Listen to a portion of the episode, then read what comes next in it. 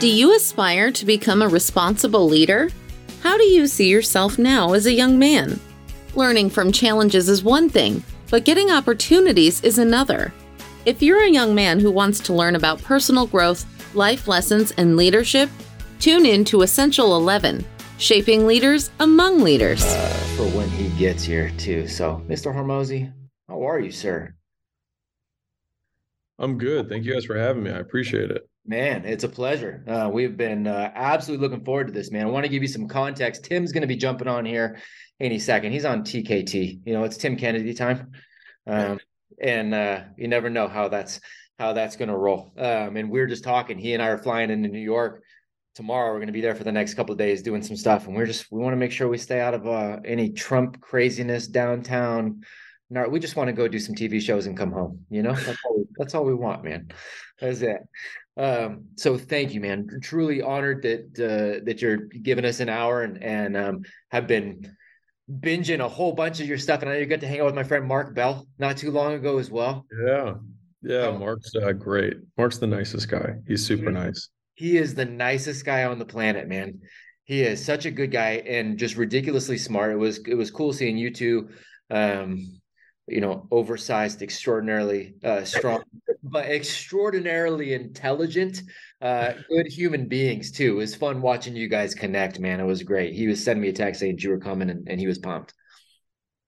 Well, I, I just I'm a, I appreciate everybody on here who decided to take time out of their day. Um, I will do my very best to provide whatever value or utility I can. Um, but I don't I don't take the time or the uh, the commitment lightly. So uh, thank you guys all for showing up. Uh, likewise, brother. Truly, truly. And just to give context, you know, uh, and I know we chatted a little bit, but all these gentlemen here, I mean, these guys are all over the U.S. and, and Canada, and we got a couple. Uh, we got I saw Sterling on here too. He's over in the UK, so we got a bunch of really good men who are pushing the envelope here for a year to be even better, uh, better at home, better in their community. Uh, they're just driving that in all different ways, and, and we're going to be partnering with a lot of them as as we go forward and just kind of push this mission. Man, Tim and I get the honor of walking alongside these guys, uh, and then we get to meet every week with some of the best mentors on the planet uh, and just kind of dive in and just have a fun chat. So like what a what a freaking great life you know? I mean it really is man. So uh, and definitely consider you one of those guys. So um i mean there's there's no question about it. And i know tim is got it on the calendar. As i know you have a tim there yeah. I know you have a tim story and timmy's here i believe. Yes sir. How are you what's up bud? How are you i am fantastic did I hear my favorite young lady over there too? After my two young ladies, she's she's right here. Beautiful man. I'm trying to get I got all these guys on the screen here trying to trying to move it on over. So yeah, what's up, girl? How are you? What's that? What are you doing? What's that? That's Matt. Man, she wants she wants to go eat the make the bacon we just pulled out of the smoker. Dang right, as she should, man. Go eat that. Yeah. Go eat that yeah. bacon. I got to I got to talk about you three times today, Matt. It, this is a good day so far. Man, that's been yeah. It's a I don't know if that's a good day, but it's a it's a day. That's awesome, man. Yeah, yeah it's good. Um, hey, this uh this handsome Mr. Hormozi here says he has a Tim Kennedy story, and I want to. I want to. Yeah, Tim, you might not know this story actually. Uh, so this is one of those like uh, you know tiny things that you do, like the butterfly, and it flaps his wings on one side of the world. Um, but you may not remember this, but we were we got invited to Arnold's Hall of Fame inductee thing because we were big donor donors of their charity, and so they invited us to kind of do that thing with them. And wherever we were staying, um, had a hotel gym, and Leila, my wife, being the hardworking woman she is, decided to get up really early and work out while I did not do that uh, that particular day. And um, she, you know, she went, she worked out, um, nothing of it. We, you know, she came back, whatever. And then during the inductee thing, you got up on stage and she was like, no way, that's crazy. Um, that guy actually like saw me in the gym and was really nice. And I was like, what do you mean? She was like, well, I was working out at this machine and most guys will like either trying to edge their way in or like clearly they won't even ask if you can like work in or anything like that. She was like, he was using machine clearly, and then immediately saw that I wanted the machine and was like, Do you want here? Why don't you just take the machine? I can use something else. Don't even worry about it. And um, she was like, he just seemed like such a nice guy and not in a uh, weird, pervy gym way, which, you know, plenty of guys have had wives who, you know, gone there and had horror stories. Um, but when she connected the dots, she was like, hey, that guy's just as cool behind the scenes. And so, anyways, you might not know that story, uh, but like a small act of kindness um, is one of the things that built the Tim Kennedy in my mind because I knew, uh, you know, one of my tests of character from guys I want to be around was, uh, you know, would you trust your wife around them? And so, uh, and you know i could say from that from that instance i would say yes so um, anyways thank you for that um, that's my little tim kennedy story behind the scenes oh that's awesome i don't remember that i know i try to get two in a day every day that i was totally. at uh, arnold's um, and uh, my, my my dad would always say you know it costs you nothing to be nice but it could cost you everything when you're cruel mean or insensitive so uh, i definitely tried to go out of my way to be nice but then occasionally people misconstrue kindness for weakness. Uh, so there's a fine balance that you have to walk. But man, that's awesome. I hope your wife's still training, and I hope you get up early for your workouts for all days moving forward. that's awesome. By, by, the way, are we working out before this the 6 a.m. show up at Fox, or are we gonna find something after? Afterwards, we'll, we'll, I, I already got stuff set for us. Thank you, sir. That makes me feel uh, I was fine either way, but I'm extra fine with that. And I and I can attest, Alex. Like there's you know, weird. He saves weird and pervy just for his guy friends when the ladies aren't around. Um, you know, he is uh, he is a consummate gentleman, one of my favorite humans because of what a good human he actually is. So that's a true story. That's awesome, man. Oh, so so dang fun. Um, and Tim, we're gonna chat here with uh, with Alex too. Jump in anytime if you got to go. I know you got the fam too, so do whatever. No, I'll I'll be listening the whole time, but I'm gonna turn my cool. camera off so you don't have to endure my face. No worries, that's awesome. awesome. So Alex, we want to take these. The reality is these guys know you. We know your story. I don't want to do like the normal podcast stuff of go, hey, tell us about Alex Hormozi as you've gone from you know, building this massive empire that you're building. I'd rather kind of start there in terms of like, what are you doing now? Uh, and then I want to dive a little bit into uh, your your mindset a little bit too. I am fascinated with winners' mindsets, and I mean that in a in a really real every positive way possible. Um, and I'd love to dive into some of the things that I've heard you say and I think are just absolutely brilliant. And then I'm going to let these guys ask the questions because they'll ask all the good stuff. So, what are you doing now? What does day to day look like for Alex now?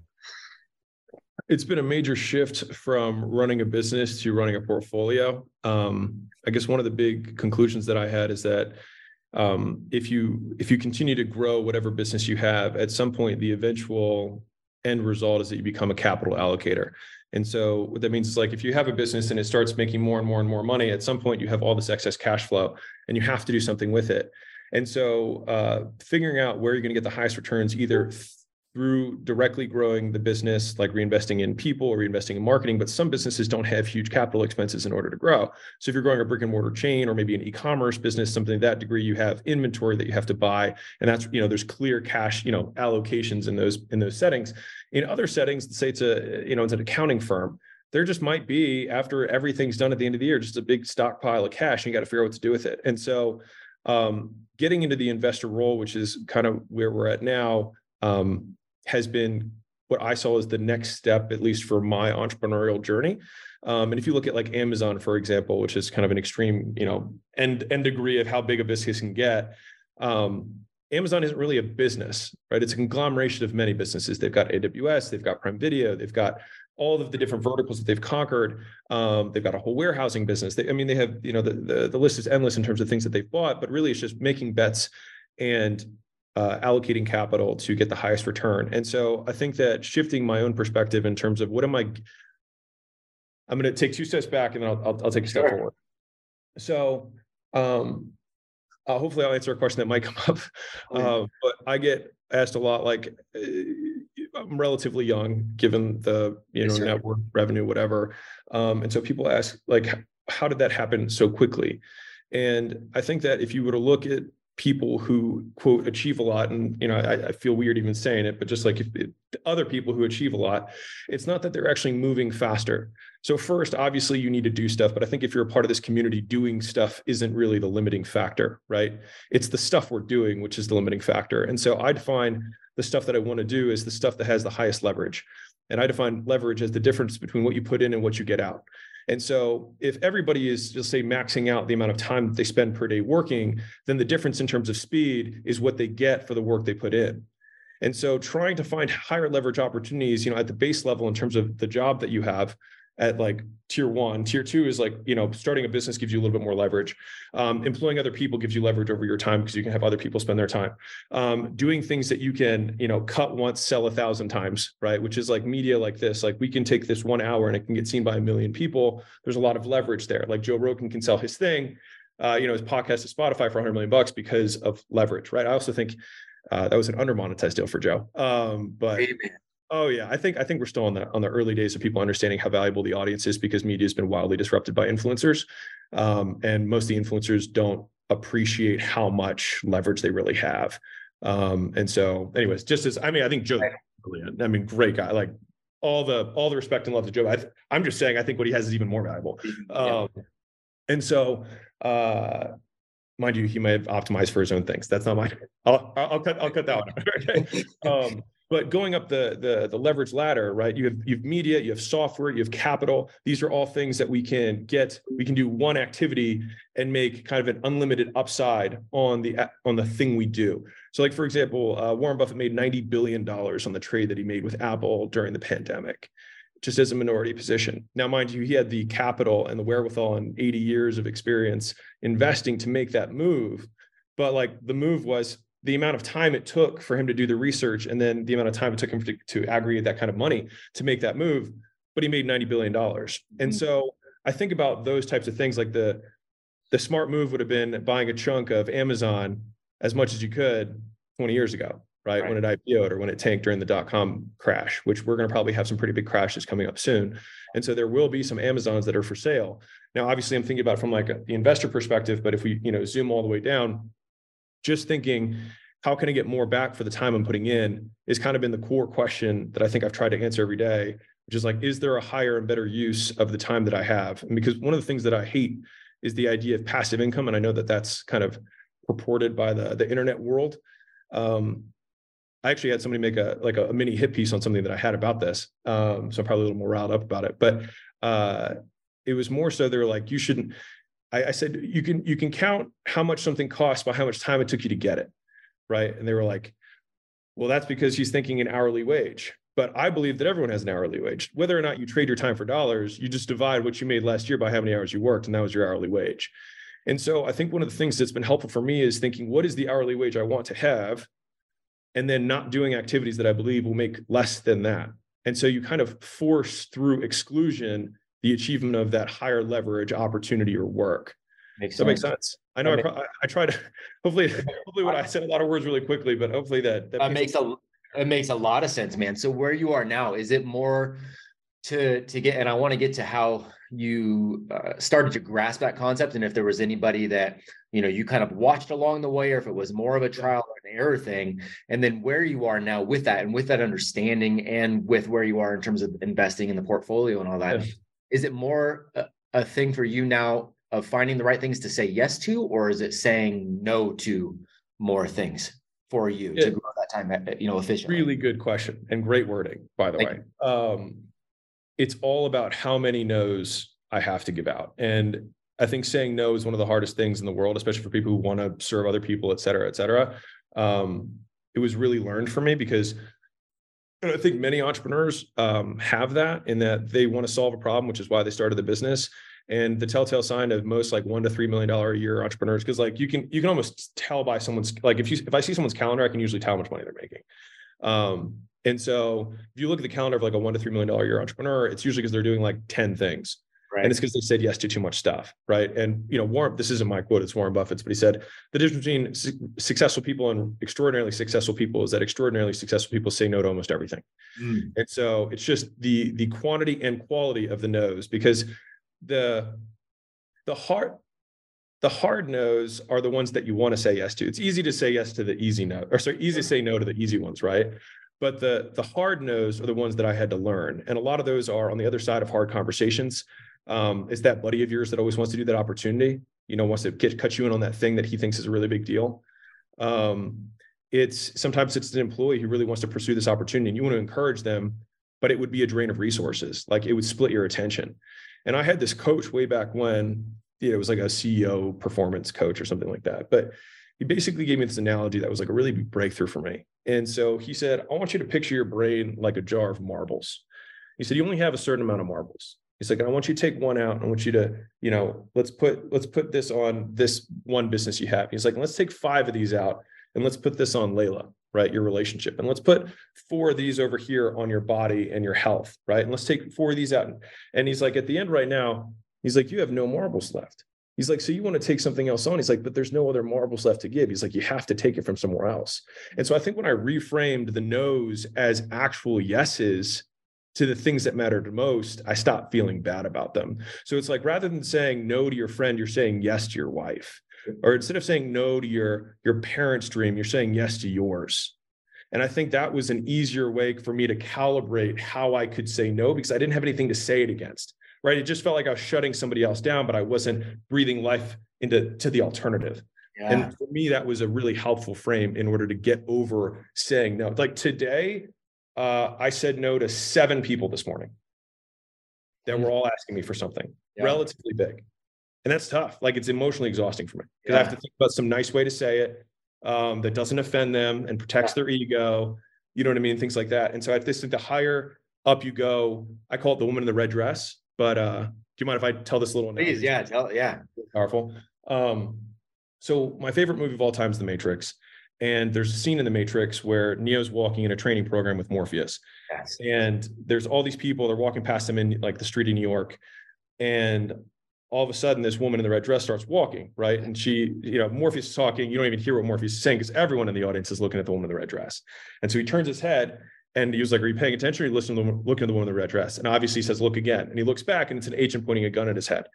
And for me, the moral of that story is, at least as I see it as an entrepreneur, is that there are always these women in the red dress that walk past us every day, every every hour. There's women in the, in the red dress. Now, sometimes that woman is just like a beat hooker on the side of the street that's very easy to say no to, right? But when you're when you when you've got no game and you've never gotten a girl, maybe that beat hooker on the side of the street looks kind of interesting, right? She maybe she does catch your attention. But once you establish a certain baseline, it's easy to say no to the the twos, threes, and fours, right? But then there's another muscle being able to say no to a six. And then as you level up, you have to learn how to say no to an eight and then you level up and you have to say no to a 10 because at each level of opportunity comes bigger and not bigger. So hotter and hotter women in the red dress and bigger opportunities. And so that's been one of the hardest things that I've had to learn. And I, and I don't think that lesson ever stops is that the bigger the, the bigger you get, the bigger the opportunities you get exposed to and the harder it is to say no oh, such a great example. So I got the Matrix color lighting back here. We got Morpheus right here. I'm with you, man. Um, that that movie is is phenomenal in so many ways.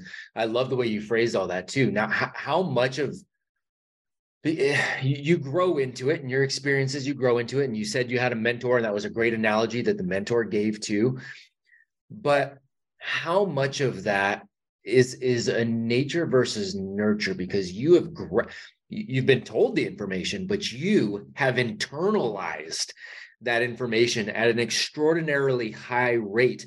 And and I would dare say at a, at a much faster rate than most men will, right? You've internalized these things and uh, accepted them so much that you're willing to act upon those right and that's you know the the whole going back to like you took the red pill hook line and sinker on it right and you just and you went after it do you think that's a nature thing, a nurture thing? Because it was it some of it like relatively intuitive for you too? So you're like, yeah, that makes sense.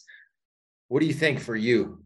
Yeah, I think um, you know, we are we do things that we've been rewarded for in the past. Mm. And so we do more of those things over and over again. You become conditioned. And so I tend to be more of a more of a nurture than nature guy, I think, by trade. Because to be fair, even if I was a nature guy, what can you control? Like yeah. you have the cards you're dealt, whatever they are. Maybe you maybe you aren't, you don't have the genetics to be a pro fighter. And like you like the only thing you can control is the training, the nutrition, the sleep, and all the other things that you do. And so I tend to still at least put more weight on the nurture because it's the only controllable. Um, but I think for me, I had a lot of negative reinforcement, punishment for the way that I was doing things. And so it became really clear, at least as I define things, is like if I'm not growing in terms of like I believe entrepreneurship is one of those really nice it's probably the best vehicle for personal development because you get very rapid feedback from your environment. You get rapid feedback from the marketplace. You get rapid feedback from your employees, from your teammates, its customers, et cetera. And so, um, if I am not making more money every year, then it means that I am doing something wrong, as I see it.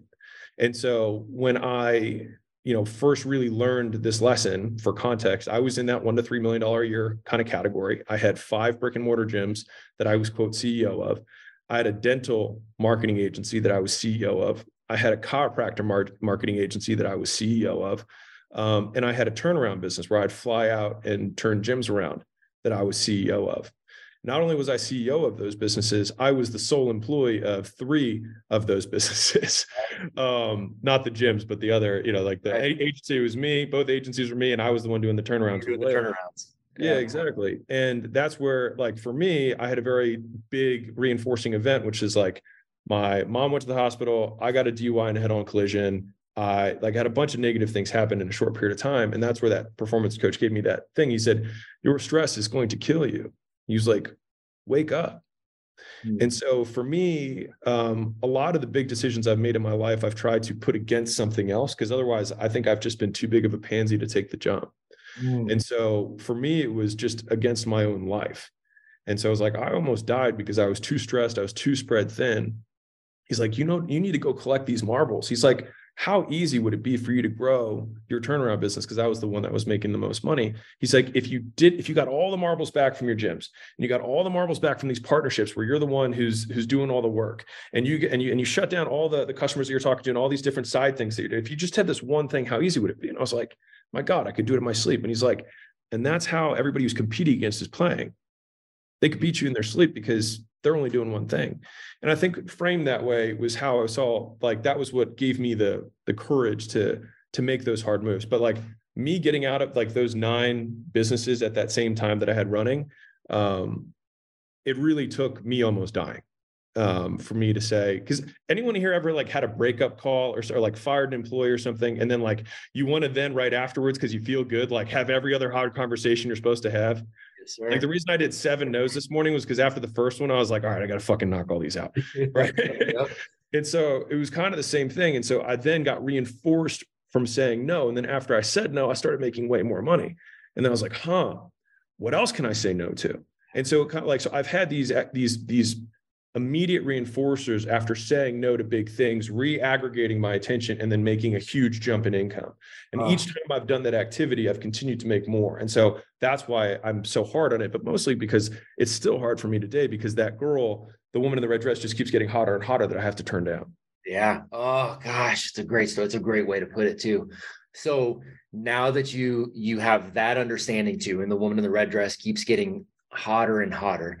You now have this portfolio business and you're looking at other organizations. Are you looking more for uh, I guess the the horse or the jockey, right? Like are you looking when you're looking to invest, are you going, hey, this this corporation's got everything it takes? And would you rather have a corporation that's got everything it takes and the jockey kind of sucks, or go, ah, the the corp, yeah, but this jockey's freaking rad? Yeah. It's a good question. I know that there's a lot of investors who have like uh, really cut and dry answers, and maybe in 20 years I'll have a better one. Yeah. Um, yeah. You know, because it's interesting because like in the investing game, like, you know, if, if you're five years in, it's it's like you barely have had one cycle. For sure. Uh, so it's definitely a very long game, which I, you know, has two. I love that aspect. I also hate that aspect of, of it. Course. Kind of both of those. Um, but I would say that we want an exceptional jockey on a horse that has four legs and can run a race. um, you know what I mean? So for us, it's like, is it cash flowing? Is it profitable? Is it growing? Does it have product market fit? Does it have at least one acquisition channel that's reliable? Okay.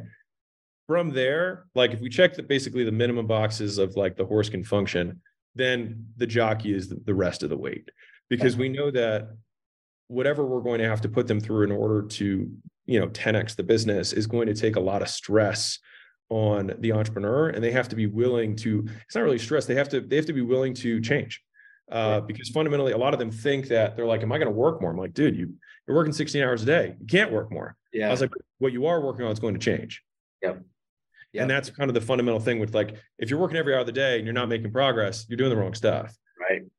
Yeah that's right. So you're changing what they're doing. Do you get a lot of you get a lot of um do you get a lot of initial pushback from that because of their fear because of their fear of not wanting to change? Do you see it more? Is it usually a, a fear thing that they they don't want to change, or is it a is there an element of um, almost like, well, I've gotten this far, you don't know my bit. Like, do you get any of that, or is it more on the fear side? Like, what's the biggest pushback? Yeah.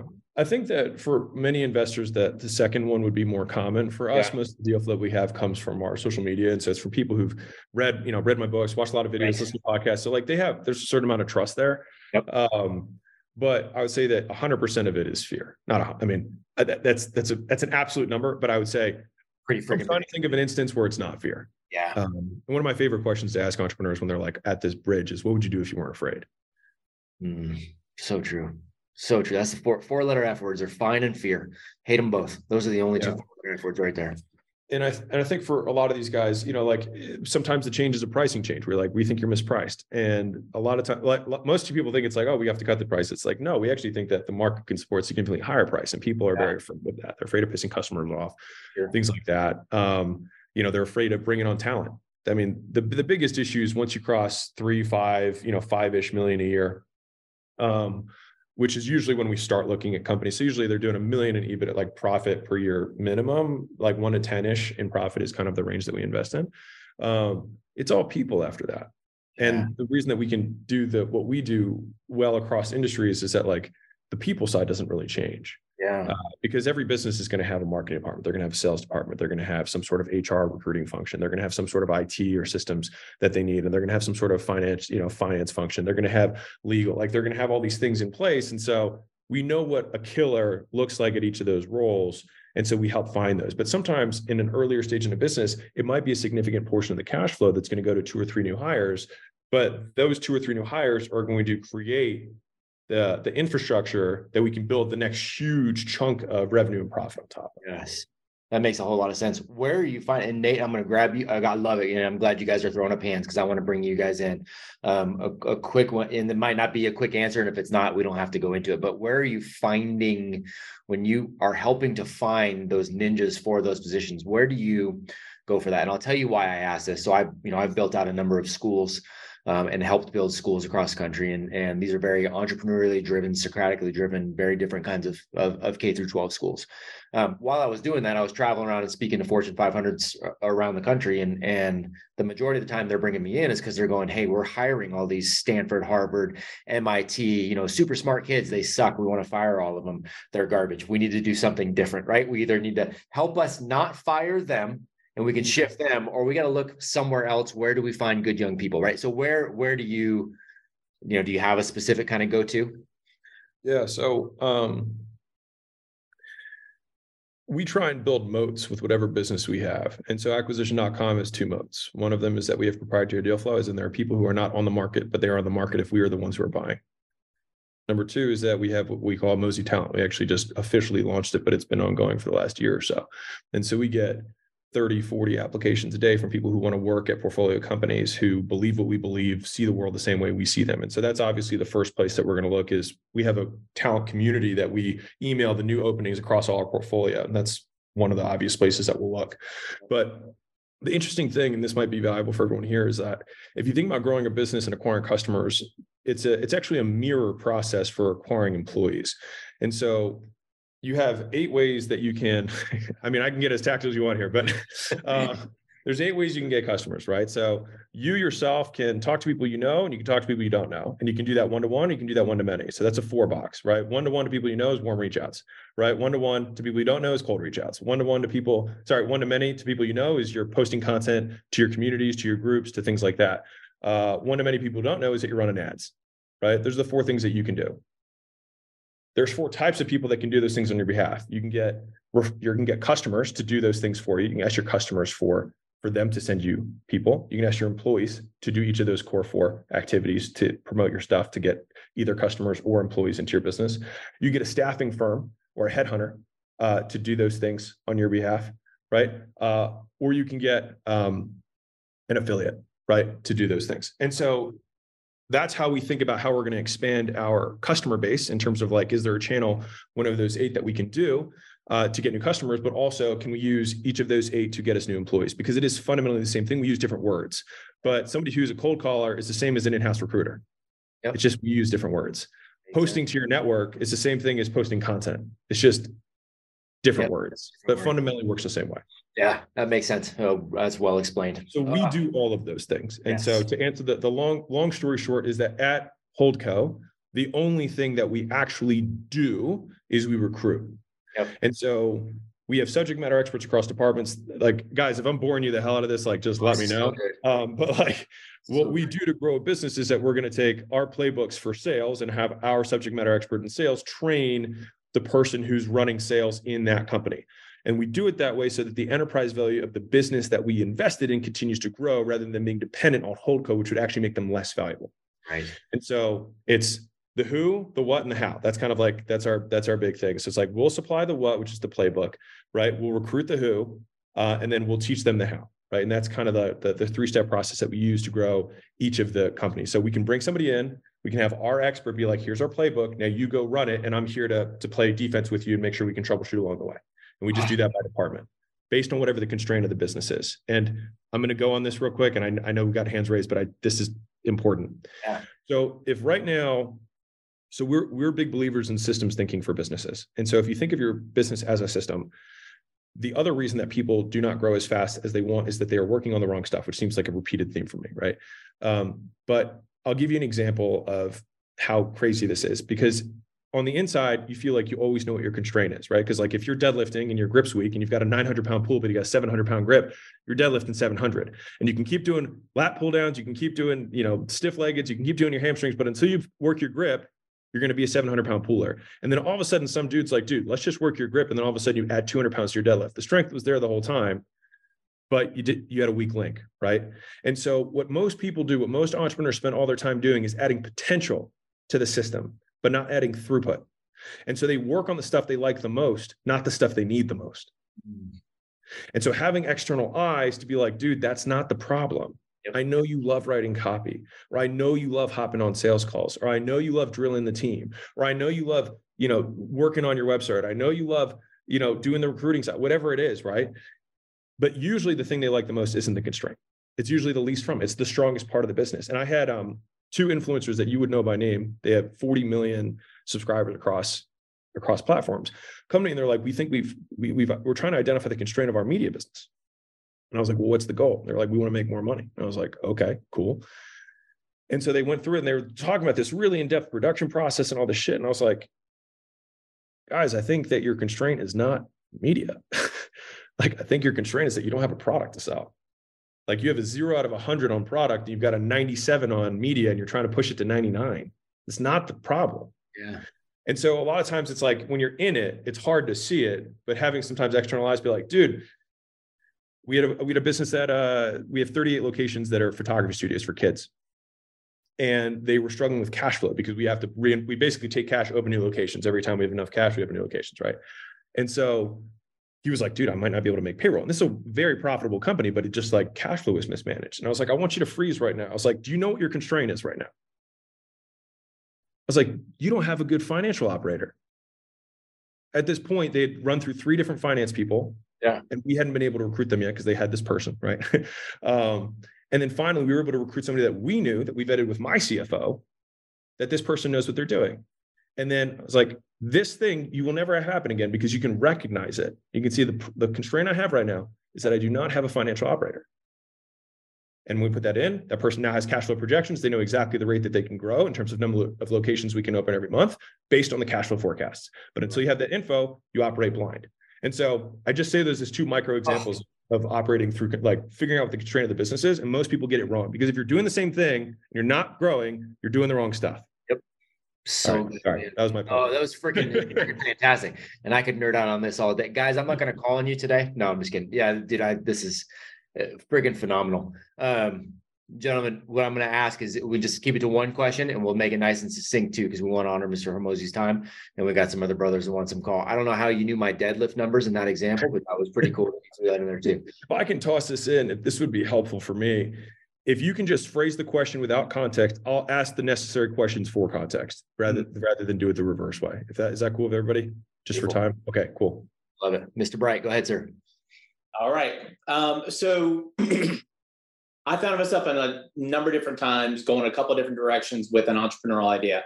and I get to a certain point where that where that bridge comes, and you have to like you're looking at one shift to go and really chase this entrepreneur idea to put more time, more effort, more expense into it. Where I'm looking at my day job where I'm like, I'm actually doing quite well. It's not terrible to be in, but it's like it's fear masquerading as practicality, right? And so, what type of coaching would you give somebody? It's awesome you're getting like five calls to say no to every day. That's that's just, uh, I mean, like just a testament of what you do. But for those of us looking to kind of branch off into entrepreneurship, when you hit that fork in the road where you're like, I got to let go of this limb to really swing from this vine, what would you give us as far as words of wisdom, a book, whatever I can kind of break that that little? Yeah, I would there's a lot of different ways to play this game. Um, but you know, step one is you'd secure yourself and your family for like six months or more, or however long you think it would take you to cash flow the new thing. Number two is that I would use nights and weekends to start making money doing whatever the new thing is, because a lot of times the idea that you think is going to work is probably three iterations away from the one that actually is going to work. Mm-hmm. So get the product market to make sure that people actually want the thing that you're trying to sell and they're willing to pay you for it.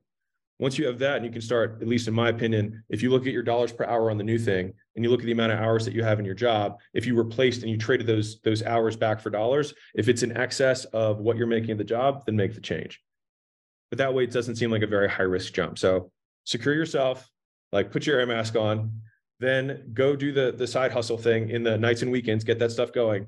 And the big thing that you have right now is that you you lack the perspective from which to make the judgment. You think that there's a it's a fallacy of the perfect pick which is that you think that the next business that you're going to start is going to be the perfect business you're going to stick with the rest of your life. But basically, every single entrepreneur that I know has had a zillion businesses. And each business teaches you lessons that you learn and you take to the next one. So I would just say start getting the lessons as soon as you possibly can so you can get to the one that's ultimately going to be the one that gets you to where you want to go. Mm. Perfect. Thanks, brother.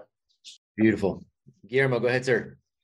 Hey, how's it going, Alex? Thank you so much for for giving us your time, brother. Um, uh, wanted to ask you uh, a question in regards to business as well. Um, there's a there's a video that you made a while ago uh, where you were talking about how skills compound on each other, right? Um, and they kind of stack on top of each other uh, over time. And well, that kind of derived, or I derived an idea from that, and I, I bought this domain called fearnoskill.com, right? Um, mm-hmm. and I went pitched the idea to uh, to a buddy of mine, longtime friend, uh, my brother. We started this podcast um, that we only went four episodes in uh, and we never went to launch it.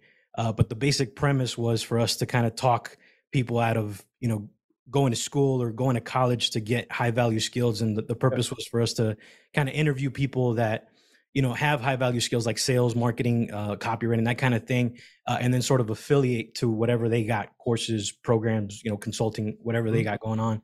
Um, that was kind of the the way I was looking at it. They weren't on board fully with the vision. Maybe it was me selling it not, yeah. not selling it well enough, right? Uh, but I wanted to kind of get your take on, you know, judging by the, the the small context I've given you, what sort of advice would you give me to sort of pursue that um, and maybe take it to that from that zero to three million range that you always talk about? Yeah, I mean, fundamentally, what that is is, a media business that you're monetizing through affiliate relationships, and probably in the future you'd have ad sponsorships, right? And then over time, you'd be like, man, I'm paying these affiliates are making so much money off me. I should have my own product, and that would be the natural evolution of that business. And so, um, I mean, the only thing you have to do there is just continue to give value to an audience for an extended period of time without uh, without stopping. Like that's it. Like that is the media business in a nutshell. Is don't ask for anything for two years, and you'll probably have a bigger audience than you can possibly deal with. But most people don't. They can't wait for the ask. Yeah. Mm-hmm. So if you just look at like what we do, it's like I don't ask anything the audience. I just keep trying to provide value, and then, and if you don't have the value to provide, then you need to go get the people that uh, that have the value. Um, and then for you, it's it's shifting from how I to how to. Sorry, other way around. How to to how I. So it's instead of saying like here's how to build or whatever, it's like well you don't have the context or the credibility, so no one's going to listen, right? But if you're like here's how I'm building my podcast, like you do have credibility because you're doing it. So it's not like how like how to eat the best breakfast. It's like how I ate my breakfast or the best breakfast that works for me or my favorite breakfast. And if you make your content from that way, it, it avoids sounding preachy or arrogant to other people. So I think if you go from that perspective, then you won't you won't be questioned. But I think the, the real thing is that I think you're just afraid to make content and like afraid to wait. So like if you just do like you made four episodes, it's like, well, do one a day for two years. And and realistically, the first three quarters of them will blow, but you'll start to find a voice, start to find a click, and then you'll get better. Copy that, sir. Thank you. So good. I reached out to just I reached out to uh, Seth Godin when I started my podcast. Seth had been a mentor to me in the education space, and I just said, "Hey, doing the podcast too. What do you think?" He goes, "Yeah, episode fifty. Book me at episode 50. I was like, "All right, man, cool. I love that because you want to make sure I was going to do it." Yeah. You know, so episode fifty is absolutely Seth freaking Godin. All right, Mr. Jay Smith, go ahead, sir. Hey, so my question is um, is based on social because you obviously built a large following. Um, we tried to kind of outsource our social for our business in a number of different ways, and it just never it never worked. Um, and and then I, I, recently we had a coach tell us that, and then I had watched a video of yours where basically you were talking about having to create your own um, branding, and, and that's one of the big realizations you had. Um, so I was trying to figure out if you had to start from scratch, like like I am, like mm-hmm. where would you start for social? I did start from scratch two years ago, so I, I know the, the path well. Um, I picked an agency that would just keep me accountable to making three videos a week on YouTube. That was it. And I took those YouTube videos and made them podcasts.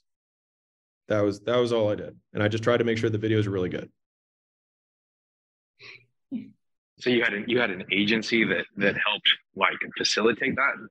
Yeah, they just did like they basically held me accountable to like actually making the videos and sticking to the schedule and things like that. Now, if you don't have the scratch to do that, which is fine, um, then you just go post the videos yourself. Like I, to be fair, like I had enough monetary means to pay an agency at the time. It was five grand a month, I think, um, just to make sure that I didn't I didn't want to think of anything. I just uploaded it and they would you know put the thumbnail on it, put a headline, and post it um, and take out the ums and ahs that I would be saying during the, during the video. But that was yeah. about it. If you're like, well, how do I do that? Like Google how to trim a video from ums and ahs, how Google how to make a YouTube thumbnail, Google how to make a headline, and then post it. Like I paid, okay. I had leverage on my time. If you don't, then just pay with your time to go get the skill, and then you can do it on your own.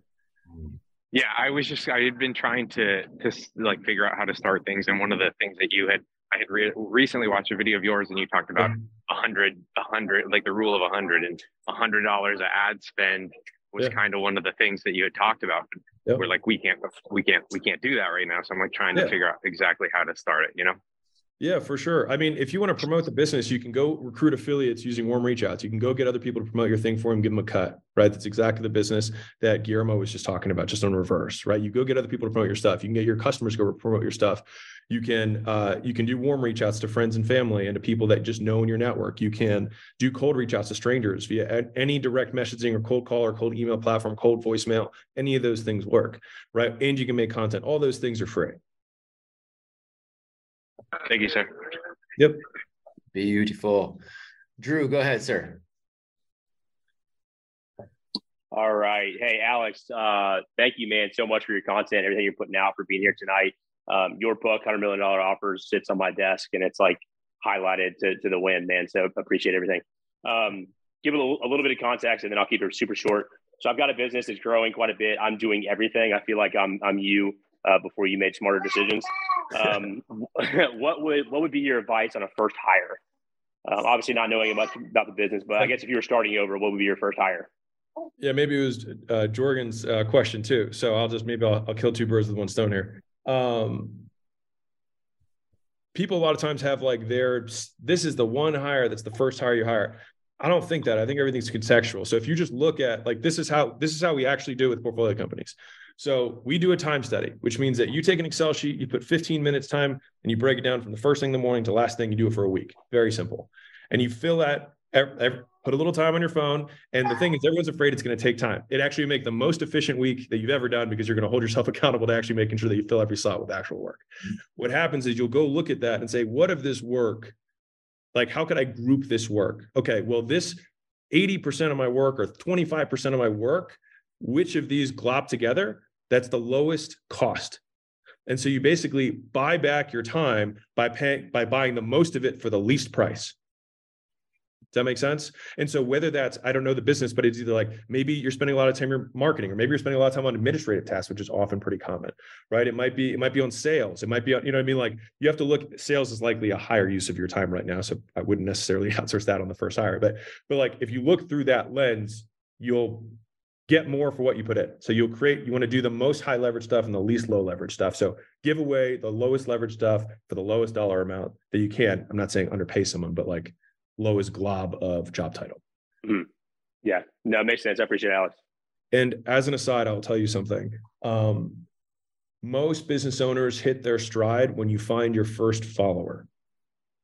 So you got to find somebody who believes in you, like you, even more than your vision. They believe in you because they know that you're skittish and you're going to change your mind a hundred times, but like they believe in you. If you can find that person, for me, Leila was that person. That's when I, that's when it really took off for me.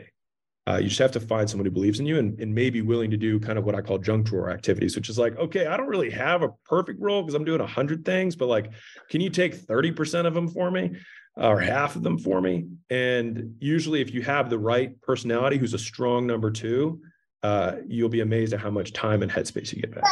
Mm-hmm. Awesome. I appreciate it, Alex. Yep. So good. Ramel, go ahead, sir.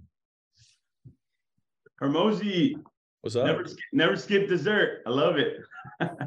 cool, man. I got a question. So, um, I got a business and it's about 10 to 15 employees. I'm at a breaking point of either going under or going above. Um, and there's a lot of tasks falling in my hands. I don't have enough um, funds to keep hiring, um, but it's like media, HR, sales, uh, culture. Um, like I'm, I don't have like a plan in place. It's really confusing. I'm at this point yeah. in my life. Like I, you talk, talked about a performance coach.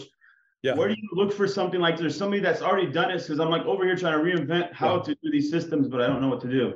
Understood.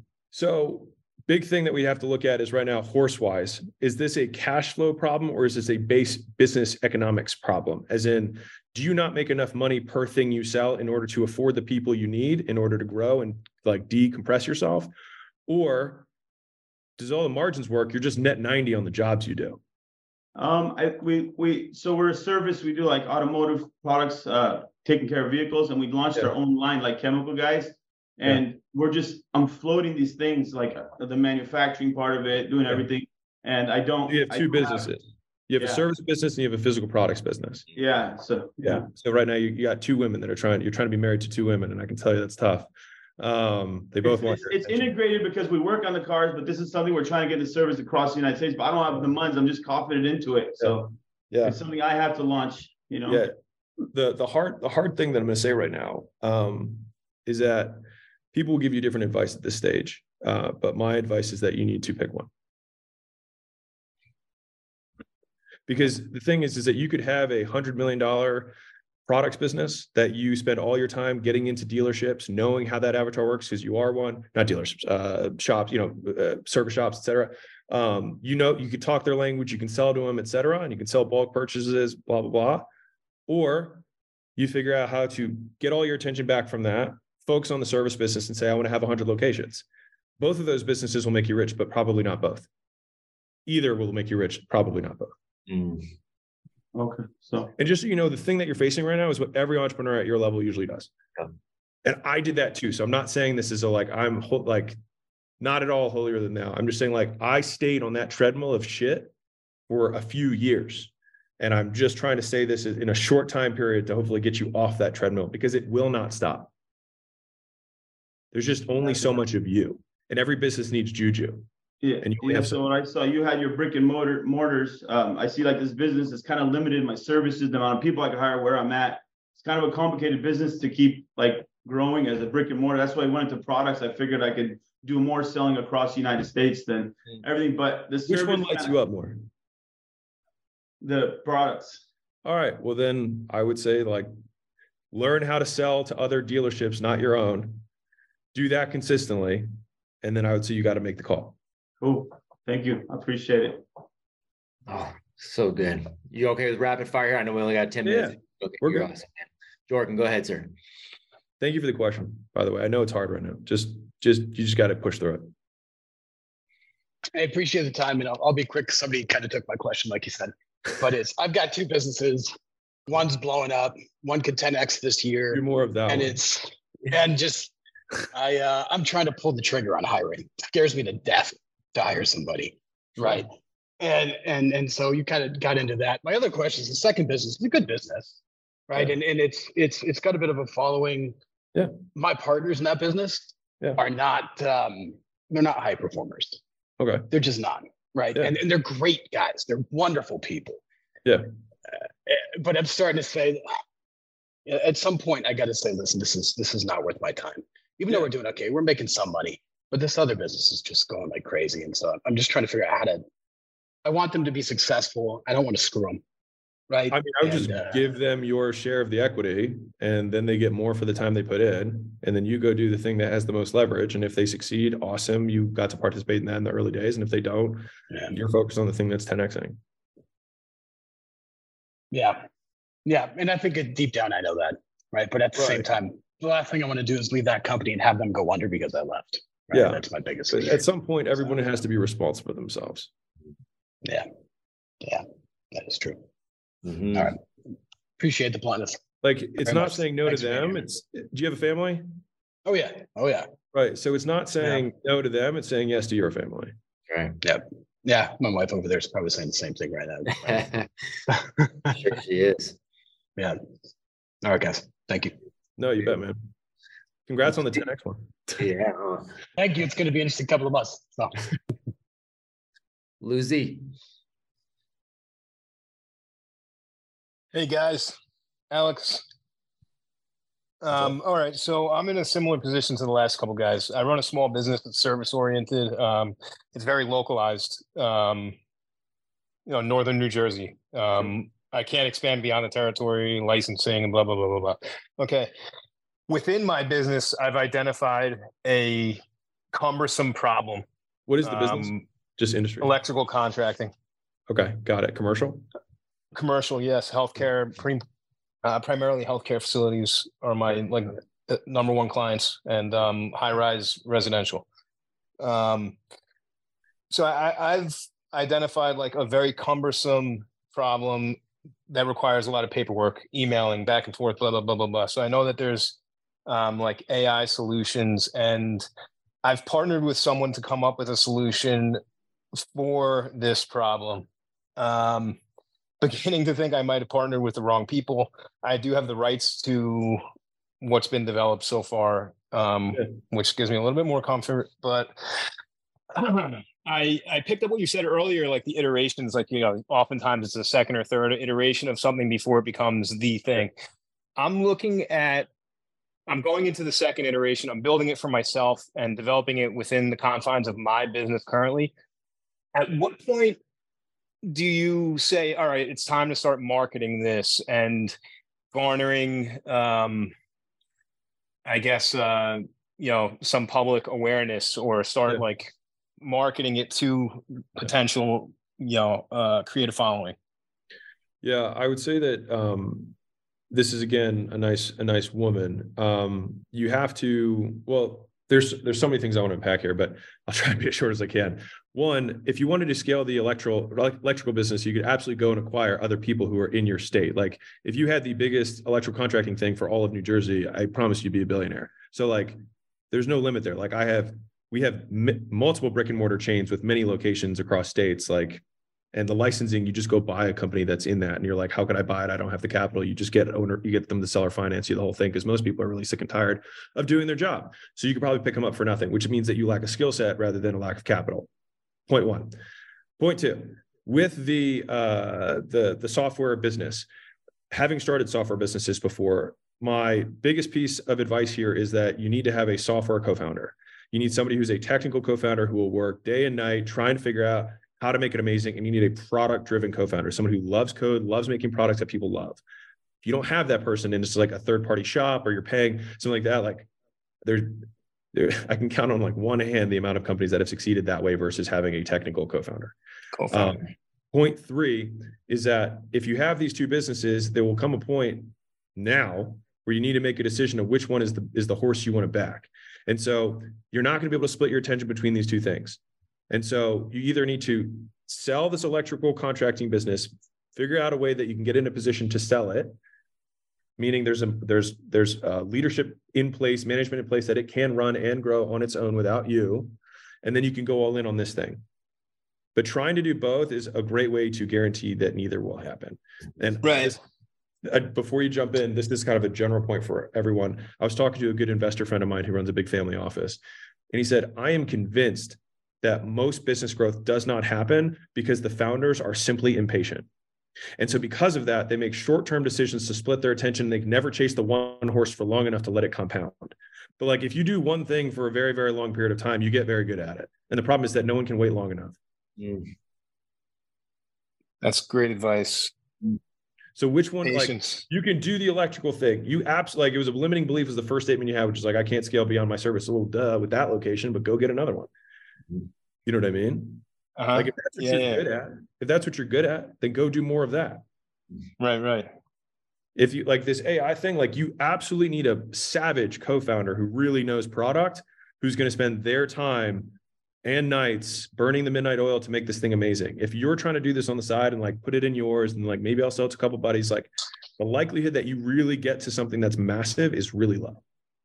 It's got to be every because the guys you're competing against, because there are guys who are probably looking at the same industry, building a product right now that does the same thing. They're well capitalized and they're savages, and they don't have an you know an electrical business that they're doing on the side. They don't have a side hustle. It's their main hustle. Hmm. Absolutely. I appreciate that. Thank you. yeah, you bet. So good. Martin, we're gonna be the last one, sir, so we can honor Mr. Hormozi's time. You're up, sir. Hello, Alex. Thanks for uh, coming on tonight. Appreciate your time. You bet. And I've got, I got, I can answer everyone else's hands raised, Matt. So I, I've, this is my last call today. So. That's awesome, man. Thank you, sir. I appreciate that. Okay, so uh, just to give you a little context, um, so I have uh, basically invented a product um, it's a it's a plumbing it's a plumbing related. Uh, yeah. I've never seen anything like it on the market, uh, so yeah. I think it's a unique thing. Uh, I'm, I'm at a stage now where I have a working prototype, but I'm I'm refining it to add uh, another feature to it. So I, I don't have any business experience. I'm kind of a you know hands-on nuts and bolts kind of guy. I, I don't know anything about business to be honest, but I'd like to develop this product. I think I think it could do well. I think it could be a big seller. What kind of advice would you have for me from from this point going forward? Is there like I'm I'm looking for uh, I don't know if, if the right word is a, a template. I'm sure every yeah. business is different, but uh, yeah. a resource, whether it's a book or whatever you could offer. I would rather than say like uh, the skill problem. I think you have a who problem, which is like right now you are a product guy. Like you are spending all your time building a product that's amazing and you feel very passionate about you need to find a marketer. You need to find somebody who can go market and sell this thing. Like that should probably that would probably be like a true partner in the business that will spend all their time trying to figure out how to get this in the hands of consumers and or businesses that are going to sell it. Like that's that's who you probably need, and that person should have some sort of business experience um, with the thing. Third person you're going to need doesn't necessarily need to be equity. Be a tiny slice if you want would just be an operator, just somebody who's actually going to run the business.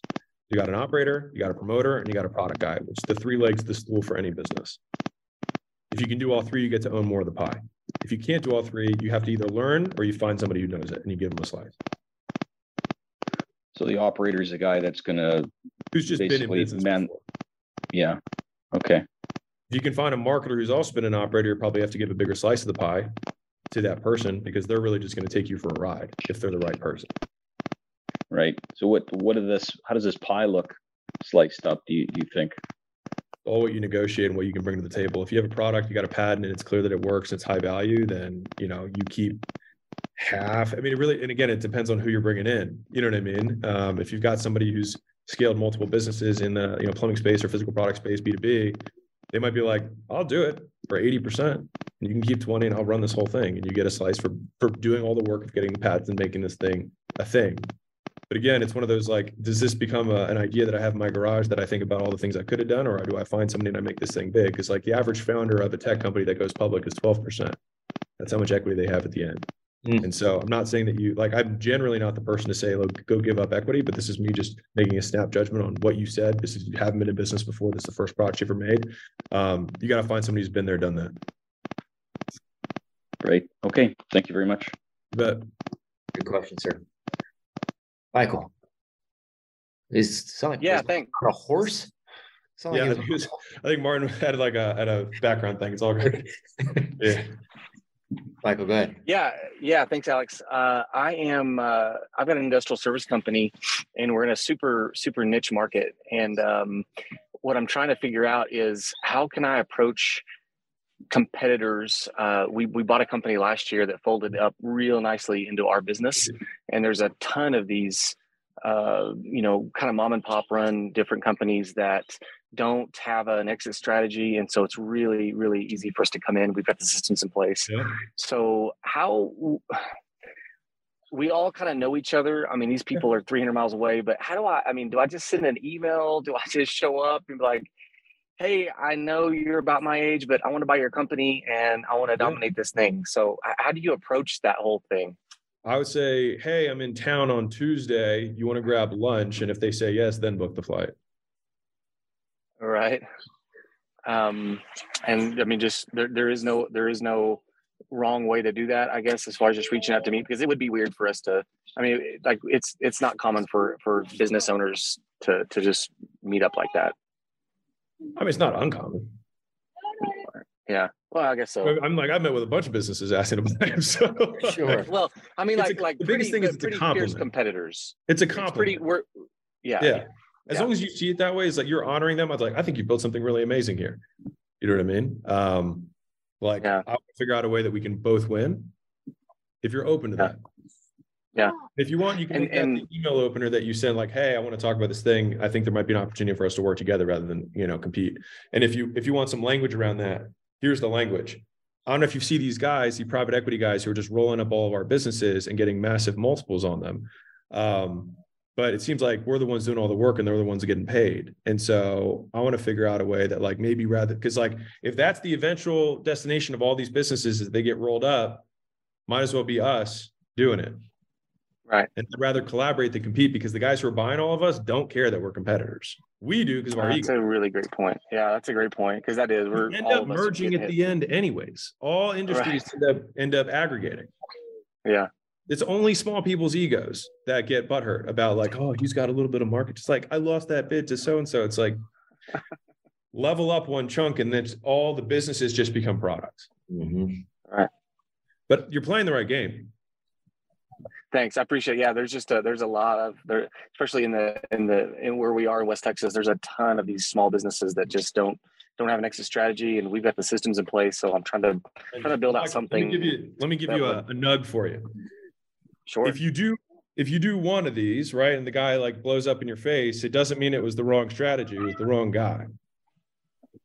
Mm-hmm. Point. Just like you sell Good customers point. all the time, they are a customer now. You have to just level up how you're thinking about who the customer is. Now you're buying, you're the buyer, the customer is them who's selling it to you. Flips the table, but it functions the same way. How am I going to get them? Cold call, cold email, the same way you get business right now, you get businesses the same way. And so this is my, here's my two pieces of advice. Talk to a thousand of them, and I promise you'll get the yeses you want. Mm-hmm. That's right. Yeah. Right. Just like you'd work cool. a thousand leads. Just work a thousand leads. Awesome. And if you only have a thousand, then make a little extra, you know, do a little extra effort. Not maybe just a cold email, but like, yo, I'll be in town.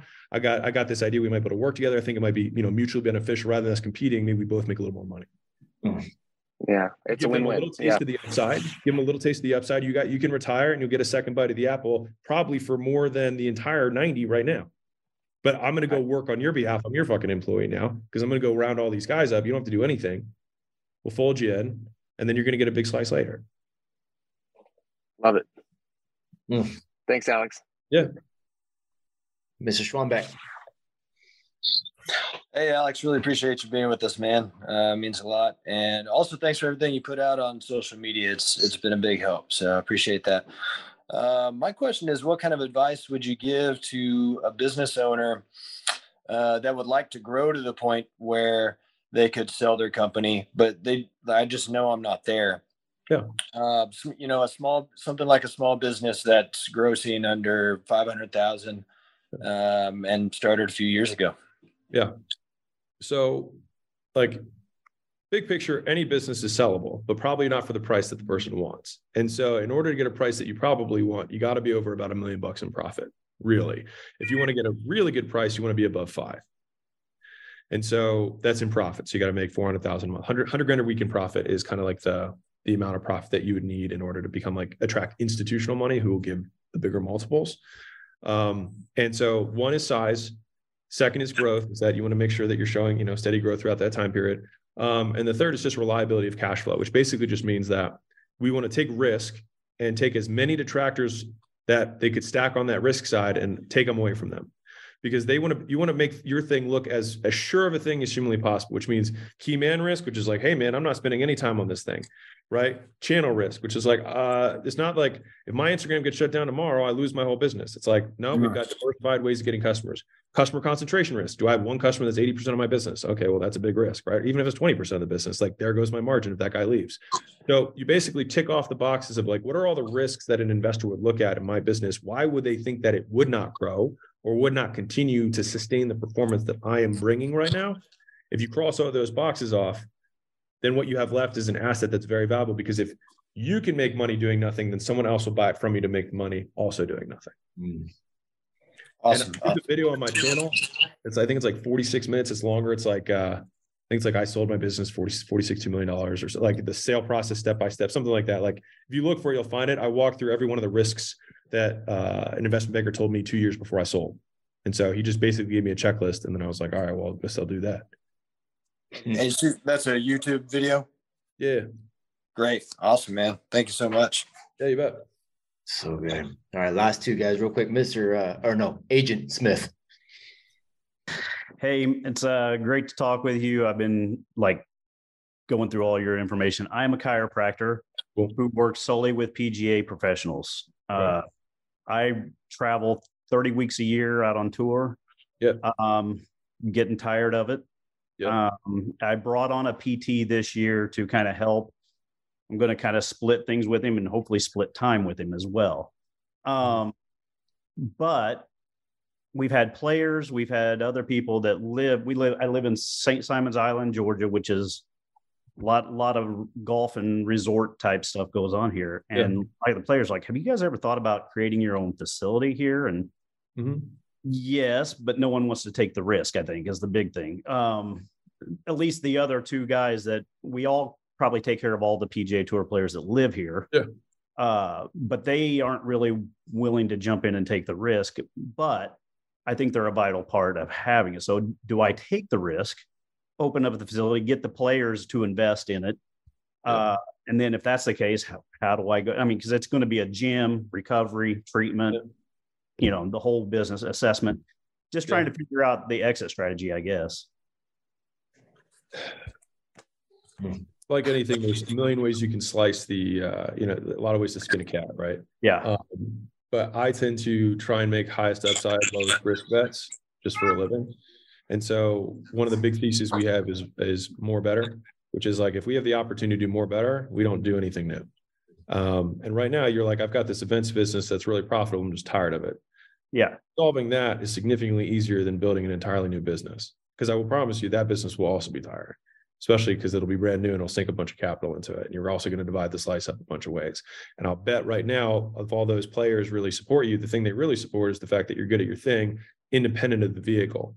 And so my I know you brought this other guy in. I don't know what the, the deal that you had with him is, but I would bet that you could probably like the problem right now is you have a, a, staffing and training issue, which is that you need to go staff other chiropractors, you need to train them to run these events on your behalf, and then create a brand around it that other people know is a very legit brand.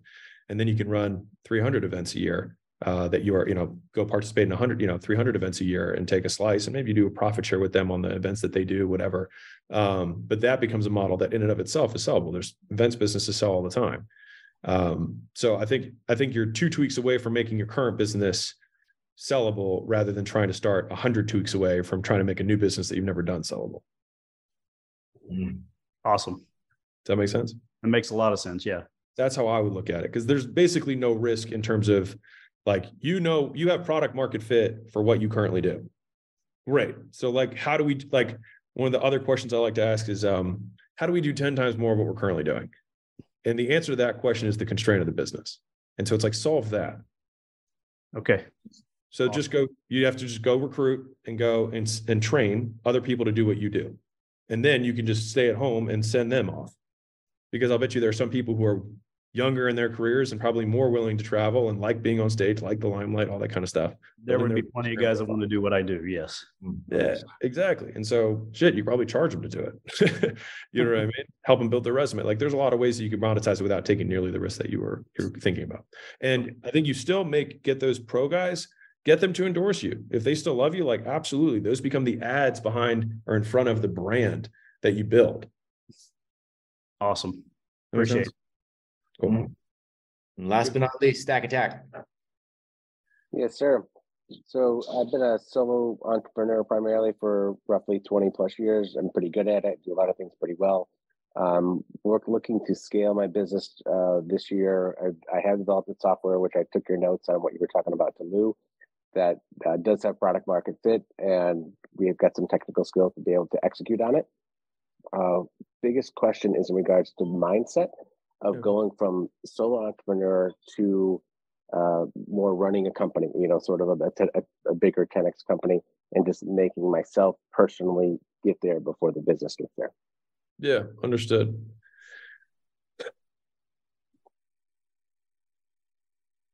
So, at least as I see it, the entrepreneurial path is one of a continuing relinquishing of control, which is that in the beginning you give up control because right now as a solopreneur you control everything and usually we tell ourselves stories like no one can do it like i i can do it. Every you know i'm irreplaceable. But i try and replace those with like if i can do it someone else can do it better. Because they'd be fully focused on it rather than just one tenth of my time they would spend all their time on it. Um, and i think a lot of those things are just our beliefs which is like you have to believe that other people can do it better than you. And there's also a time when you have to know good enough is good enough in order to scale. And so I would look at the same, like look at my look at my time stack, try and try and pay off the the, the bottom thing, buy the time back, do a higher leverage, higher income thing for that time because you're still going to spend all your time working this whole time.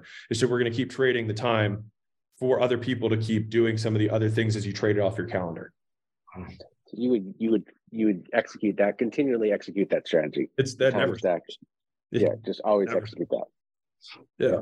All right, cool. I mean, that's it. And like the thing is, is a lot of this is a becoming thing because the type of talent that you are going to have to attract is going to have to be attracted to the type of leader that you are. And that's why, you know, if you look at meta skills, like skills that apply across, um, fundamentally if you can get other people to do stuff is the only is the first and last skill that you will ever need.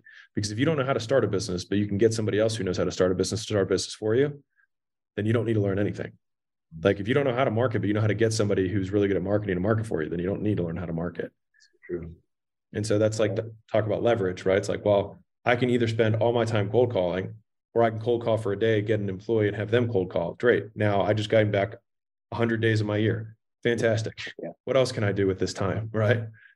Yeah. And if i if i want to go one level above that i cold call to get a recruiter and have that recruiter go uh, find a new cold caller every week for me. At the end of the year i have 52 cold callers and i only made one set of cold callers which is a really good recruiter.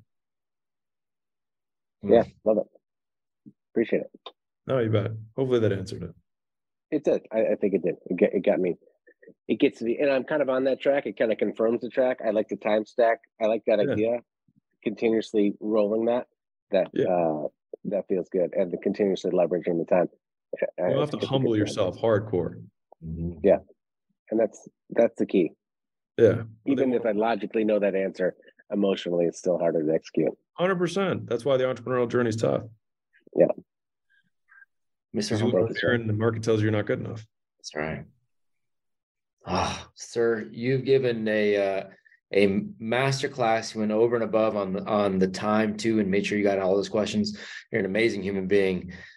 That's great that it goes out on a podcast, man. How else is there any way we can be an asset to you, sir? Because this is a this is a big deal, man, and I'm extraordinarily grateful. No, you bet. I uh, I mean, I appreciate you guys honoring me with the time that you guys had. I know you guys had plenty of other things you could be doing with it, and so uh, you know, thank you for flying Sky Hormozi today. Uh, so good. You know, I've got a, I've got hundred million dollar leads, which is the next book coming out be 99 cents like the last one. I think for many of you who are trying to scale your acquisition, it'll be helpful. It also talks about how to recruit employees and bring them on and how to get them to duplicate the same skills so they can get leads for you, that kind of stuff. Um, that's the next book. I mean, I'll probably do a big launch for it. And if you share it, it would mean the world to me. Besides that, you know where to find me on all the social medias. Um, and so that's that's where I'm at. That's it. And if you have a company that does one to 10 million in profit, hit me up. Oh, dang right. Um, you're a fantastic human, man. Thank you, brother. It was a it was an honor. It was a pleasure. Um, Tim and I are going to head out to New York tomorrow. We're, we're also planning a, uh, an event out at Sheepdog in uh, in August too. So I'll shoot you the details of that because we'd love to have you um, come out there too. It's going to be some. Uh, we're going to have a good time, man. So I'll send the invite your way too if you can make it. Great. We'd love to have you and, and honor you that way too. Appreciate it. Thank you guys all so much for having me. Uh, super honored, and I hope hope got some utility from the time. Thank you, brother. You have now taken the step to becoming a great leader of tomorrow.